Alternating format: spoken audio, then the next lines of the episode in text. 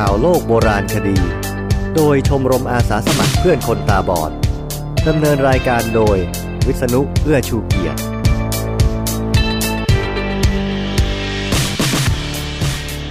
สวัสดีครับ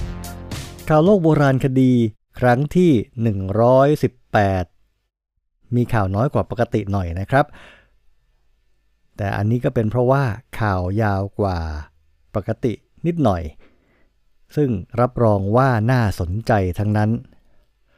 ความจริงผมมีข่าวมากกว่านี้ แต่เวลาจำกัด ฉะนั้นข่าวที่มีก็ตามนี้แหละครับ เม็กซิโกพบหลุมดักช้างแมมมอสของมนุษย์ยุคก่อนประวัติศาสตร์ ไขปริศนาแม่น้ำไนล์เหตุใดยังไหลไม่เปลี่ยนทิศทางมา 30 ล้านปี หลักฐานใหม่ที่นารายราชนิเวศ สืบหาโมเดลวังพระนารายณ์ ค้นพบเส้นนัสกาลวดลายปริศนาในทะเลทรายเปรูเพิ่มอีกกว่าร้อยภาพ เชิญฟังครับ เม็กซิโกพบหลุมดักช้างแมมมอสของมนุษย์ยุคก่อนประวัติศาสตร์ BBC ไทย 9 พฤศจิกายน 2019 สถาบันมนุษยวิทยาและประวัติศาสตร์แห่งชาติเม็กซิโก หรือ NIAH ไอนา เผยว่า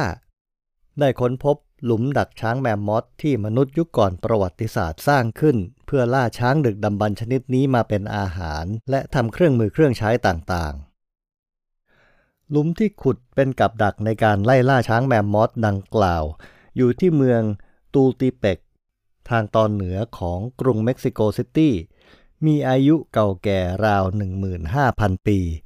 โดยในหลุมที่พบสองแห่งมีชิ้นส่วนกระดูกหลงเหลืออยู่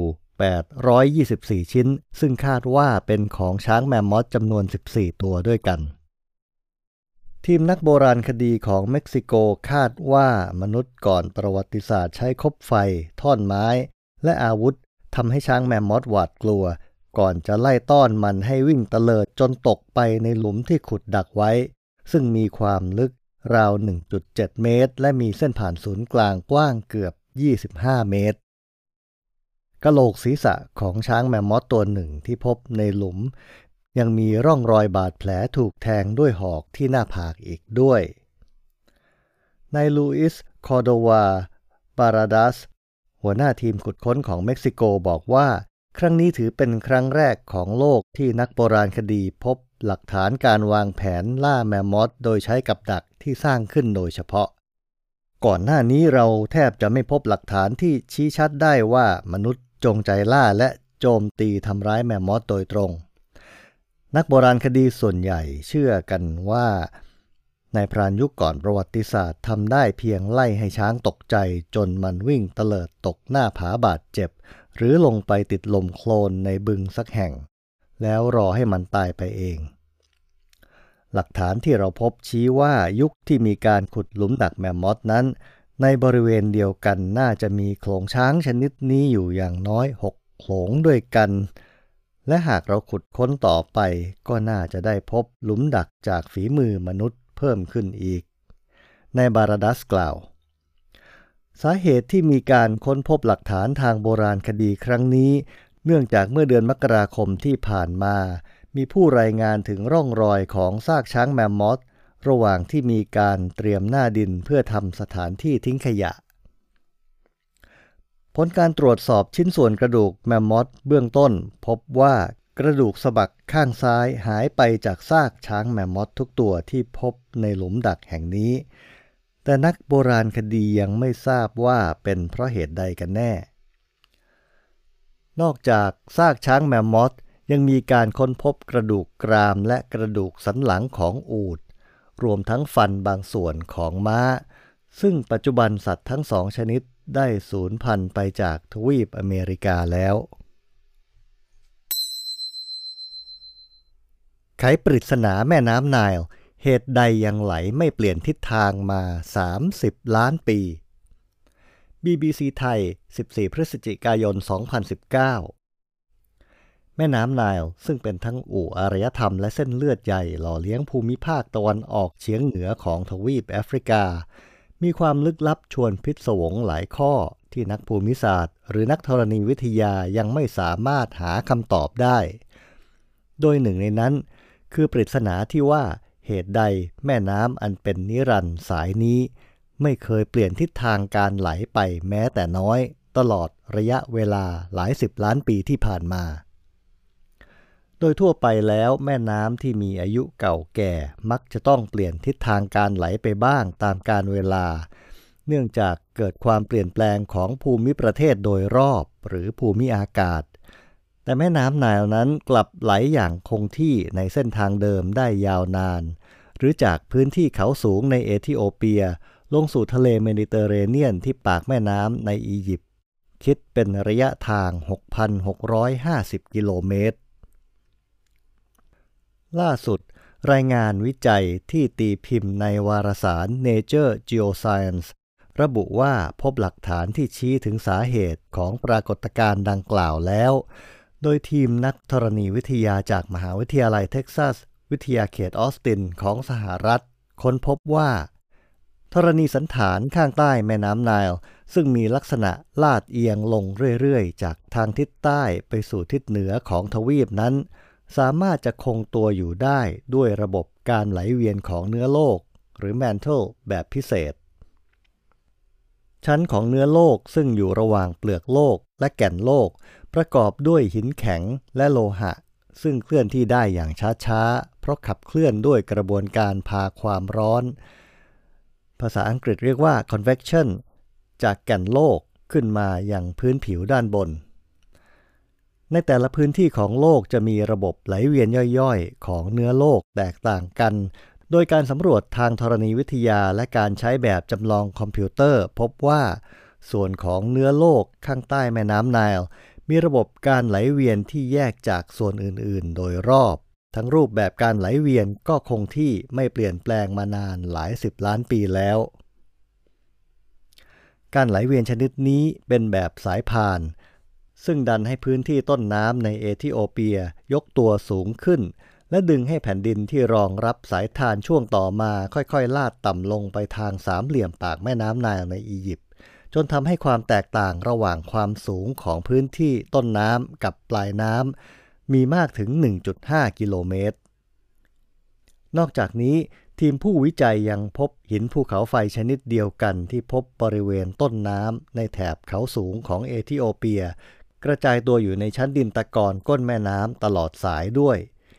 ซึ่งบ่งชี้ว่าแม่น้ำไนล์มีอายุเก่าแก่เท่ากับพื้นที่ต้นน้ำคือ 30 ล้านปี นับว่ามากกว่าอายุของแม่น้ำที่เคยมีผู้สันนิษฐานไว้ก่อนหน้านี้ถึง 6 เท่า ศาสตราจารย์คลอดิโอฟาเซนนาผู้นำทีมวิจัยกล่าวว่า ถ้าไม่มีโครงสร้างทางธรณีวิทยาและระบบไหลเวียนของเนื้อโลกที่คงทนอยู่หลายสิบล้านปีเช่นนี้ แม่น้ำไนล์คงจะเปลี่ยนเส้นทางของกระแสน้ำไปยังทิศตะวันตกของแอฟริกานานแล้ว ซึ่งก็จะทำให้ประวัติศาสตร์ของโลกและพัฒนาการของอารยธรรมมนุษย์เปลี่ยนแปลงไปด้วย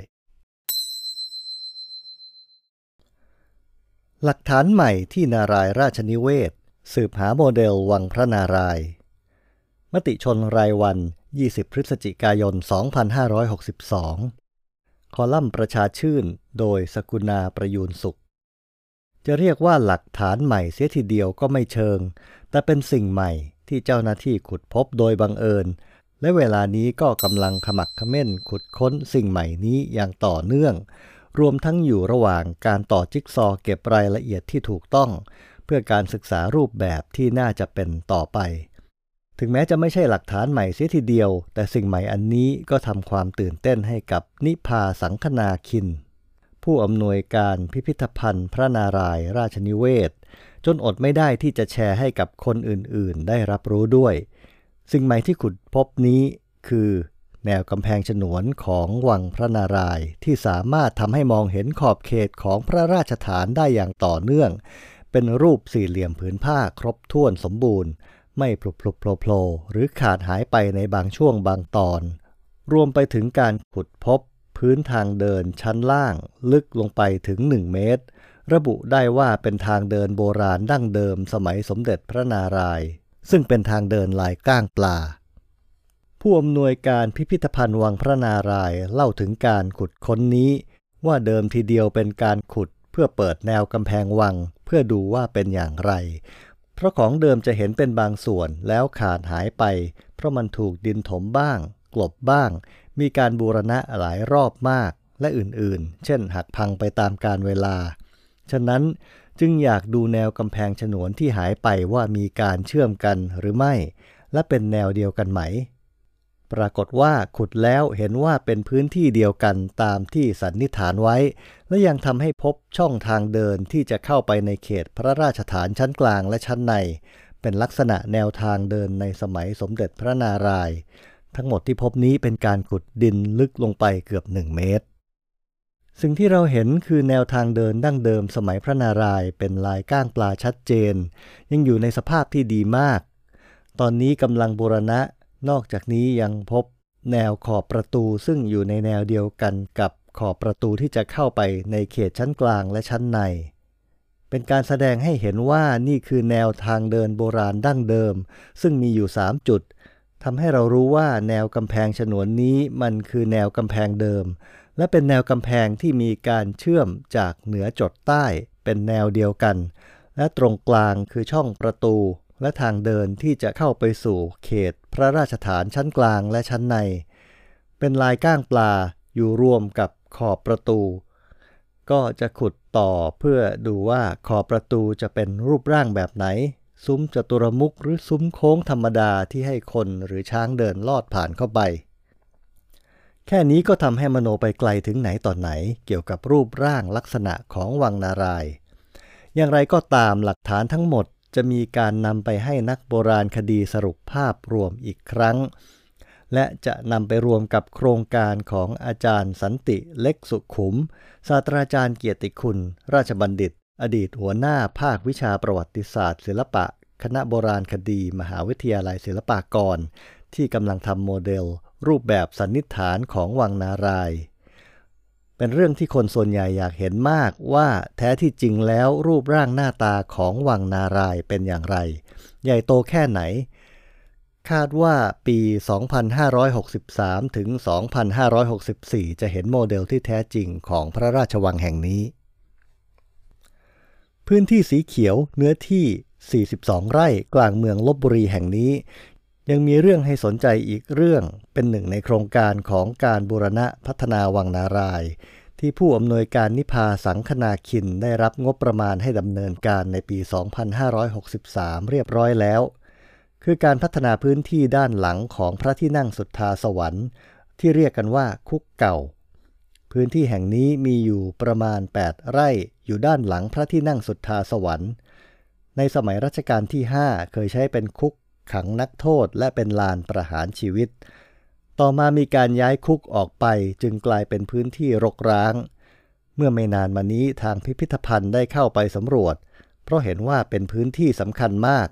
ถ้าได้ทำงานต่อในเชิงโบราณคดี ก็จะตอบโจทย์เรื่องสมเด็จพระนารายณ์ที่คนยังไม่รู้ได้อีกหลายเรื่องมาก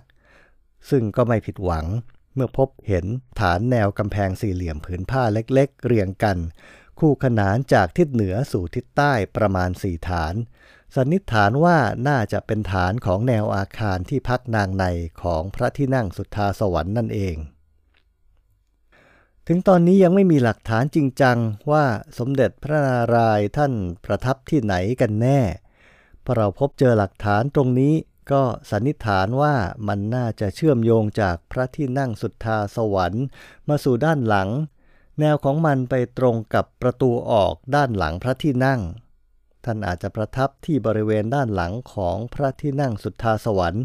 ซึ่งก็คือบริเวณนี้ก็ได้ ส่วนพระที่นั่งก็ใช้เป็นที่รับแขกหรือออกรับเสนาบดีที่มาปรึกษาราชการงานเมือง ล่าสุดที่เข้าไปเคลียร์พื้นที่ ยังพบเห็นพืชสมุนไพรประมาณ 20 ชนิดที่ขึ้นอยู่ในบริเวณนี้ บางชนิดมีอยู่ในตำราโอสถพระนารายณ์นอกจากนี้มีแนวทางเดินลายก้างปลา มีบ่อน้ำโบราณ แต่ยังไม่รู้ว่าเป็นบ่อน้ำใช้ในการเพื่ออะไรแน่ แต่ก็เป็นมิติใหม่ในการพัฒนาด้านหลังพระที่นั่งสุทธาสวรรค์ ผู้อำนวยการนิพาบอกว่า โครงการนี้ได้รับงบประมาณดำเนินการเรียบร้อยแล้ว คาดว่าจะแล้วเสร็จในปี 2565 เธอตบท้ายการบอกเล่าอีกครั้งว่างานบูรณะพัฒนาด้านหลังพระที่นั่งสุทธาสวรรค์เป็นความอยากที่จะเข้าไปไขปริศนาในพื้นที่ที่เข้าไปยากที่สุดของวังนาราย ถ้ามีการขุดค้นที่ครบถ้วนสมบูรณ์ ก็น่าจะเป็นอันซีนตัวใหม่ของคนลบบุรีและของประเทศชาติ วังนารายราชนิเวศได้ชื่อว่าเป็นปอดของเมืองลบบุรีและเป็นแหล่งเรียนรู้ เป็นสถานที่ท่องเที่ยวรวมทั้งเป็นศูนย์ยึดเหนี่ยวจิตใจของชาวลบบุรีด้วย ตามหลักฐานการสำรวจ วังนารายหรืออีกชื่อหนึ่ง เมืองละโว มีประวัติศาสตร์ยาวนานสามารถชี้ไปถึงได้ว่าลบบุรีเคยเป็นที่อยู่อาศัยของมนุษย์ ยุคก่อนประวัติศาสตร์ ตั้งแต่ยุคหินใหม่จนถึงยุคสำริด กระทั่งมาจนถึงช่วงประวัติศาสตร์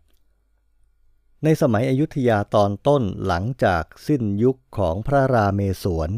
เมืองลบบุรีถูกปล่อยทิ้งร้างมาระยะเวลาหนึ่ง จนมาถึงสมัยสมเด็จพระนารายณ์กษัตริย์องค์ที่ 27 แห่งกรุงศรีอยุธยา ได้โปรดเกล้าให้สร้างราชธานีแห่งที่สองในปี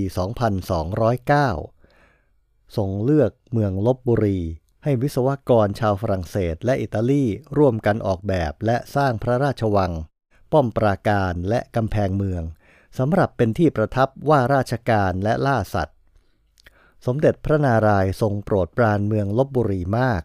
มีการเสด็จมาประทับประมาณปีละ8ถึง9เดือน กระทั่งเสด็จสวรรคตที่พระที่นั่งสุทธาสวรรค์เมื่อ 11 กรกฎาคม พุทธศักราช 2231 ชาวบ้านเรียกนารายราชนิเวศกันติดปากว่าวังนาราย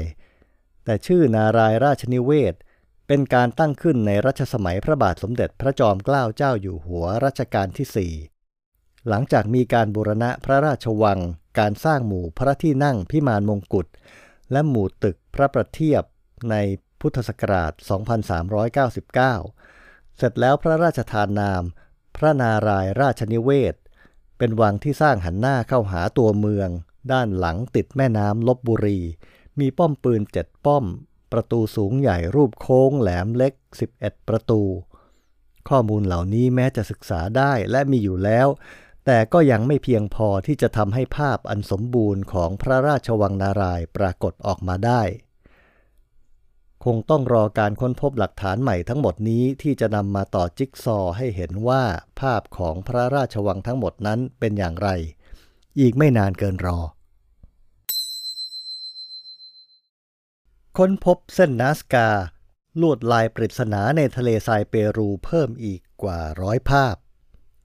BBC ไทย 22 พฤศจิกายน 2019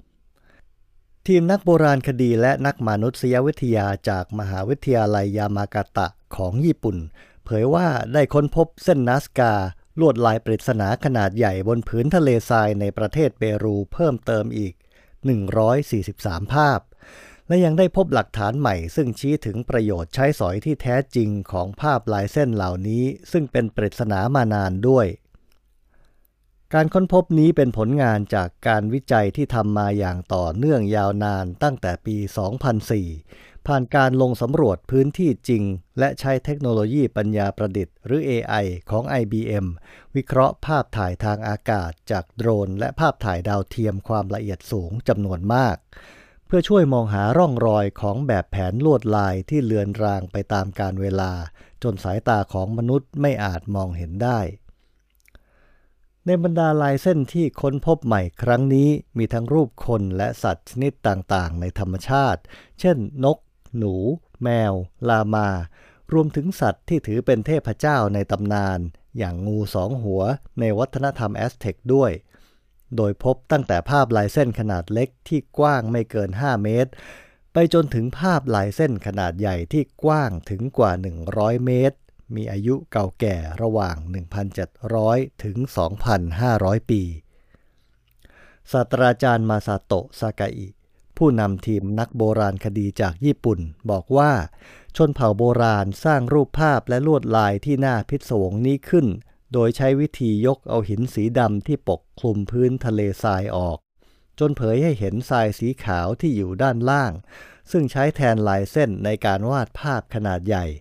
โดยบางภาพจะสามารถมองเห็นได้จากที่สูงหรือทางอากาศเท่านั้น เป็นที่มาของข้อสันนิษฐานที่ว่าเส้นนัสกาถูกสร้างขึ้นเพื่อสื่อสารกับเทพเจ้าบนท้องฟ้า หรือเพื่อใช้ประโยชน์ทางดาราศาสตร์ ทีมผู้วิจัยยังระบุว่าภาพลายเส้นที่มีขนาดกว้างใหญ่หลายร้อยเมตร มักจะเป็นรูปสัตว์ และมักจะมีอายุเก่าแก่น้อยกว่าภาพลายเส้นที่มีขนาดเล็กไม่กี่สิบเมตรหลักฐานที่พบ ทำให้ทีมผู้วิจัยคาดว่า ภาพลายเส้นขนาดเล็กทำหน้าที่เป็นเหมือนป้าย หรือสัญลักษณ์บอกทิศและตำแหน่ง เพื่อนำทางชนเผ่าโบราณไปยังภาพลายเส้นที่มีขนาดใหญ่กว่า ซึ่งใช้เป็นสถานที่ประกอบพิธีกรรมที่มีการทุบทำลายหม้อดินเผาจำนวนมากด้วย อย่างไรก็ตามนักโบราณคดียังไม่สามารถถอดรหัสให้ทราบถึงความหมายที่อยู่เบื้องหลังภาพคนและสัตว์ต่างๆ ของเส้นนัสกาได้ จึงยังคงจะต้องมีการศึกษาค้นคว้าต่อไป ท่ามกลางความวิตกกังวลว่าเส้นนัสกาที่เก่าแก่และเป็นมรดกโลกแห่งสำคัญ จะถูกทำลายไปเสียก่อน เนื่องด้วยสาเหตุตามธรรมชาติและจากการรบกวนของมนุษย์ เรื่องคราวนี้ไม่มีอารยธรรมอียิปต์สักเรื่อง แต่มีเรื่องแม่น้ำนายติดมาอยู่ดีแหละ ยังไงก็ตามนะครับ อย่านึกว่าอียิปต์ไม่มีข่าวนะครับ ที่ไม่มีเพราะเวลาหมดหรอก ไม่งั้นมีมาเล่าแน่ครับ เก็บไว้คราวหน้าล้วกัน เรื่องการขุดพระนารายณ์ราชนิเวศ ผมเพิ่งไปเที่ยวมาเมื่อสองสามสัปดาห์ก่อน ยังเห็นการขุดที่เล่าไว้ในข่าว ก็ตัดขวางทางเดินเข้าพิพิธภัณฑ์ ต้องปูไม้เดินข้ามกัน ส่วนที่ว่าอยู่หลังพระที่นั่งสุดทาสวรรค์นั้น ผมไม่ได้สังเกตหรอกว่ามีการขุด เดินออกไปก็เดินผ่านแวบ สังเกตเห็นว่าอะก็มีซากอยู่เหมือนเดิมนั่นแหละ แต่ว่าพออ่านข่าวนี้แล้วคราวหน้าไปลบบุรีคงต้อง แวะสังเกตการกันหน่อย ครั้งที่ผมไปเที่ยวเปรู ไปไม่ถึงทุ่งนัสกา นี่มีการค้นพบเส้นเพิ่มอีกตั้ง 143 ชุด ถ้าได้ไปอีกหวังนะครับ ถ้าได้ไปอีกคงไม่พลาดแน่ คงได้เสียเงินขึ้นเครื่องบินชมกันแน่นอน ตอนนี้รูปที่เผยแพร่ออกมายังน้อยอยู่ อีกสักปีสองปีน่าจะมีมาให้ดูเพิ่มกันอีก แล้วก็คงมีผลการวิจัยมาเล่าด้วย คอยฟังนะครับ ข่าวโลกโบราณคดีเป็นรายการของชมรมอาสาสมัครเพื่อนคนตาบอด ค้นคว้าและจัดทำสำหรับวิทยุคนตาบอดโดยวิษณุเอื้อชูเกียรติ เมื่อออกอากาศแล้ว รายการจะกลายเป็นพอดแคสต์ ฟังได้ทาง soundcloud.com s o u n d c l o u d c o m และจะหาฟังได้ทาง Podcast Client ต่างๆ เรามีบล็อก แสดงรูปจากข่าวที่เล่ามาด้วย ซึ่งผมจะวางลิงก์ไว้ใน SoundCloud ครับข่าวโลกโบราณคดีครั้งที่ 118 ขอลาไปแต่เพียงเท่านี้ครับ สวัสดีครับ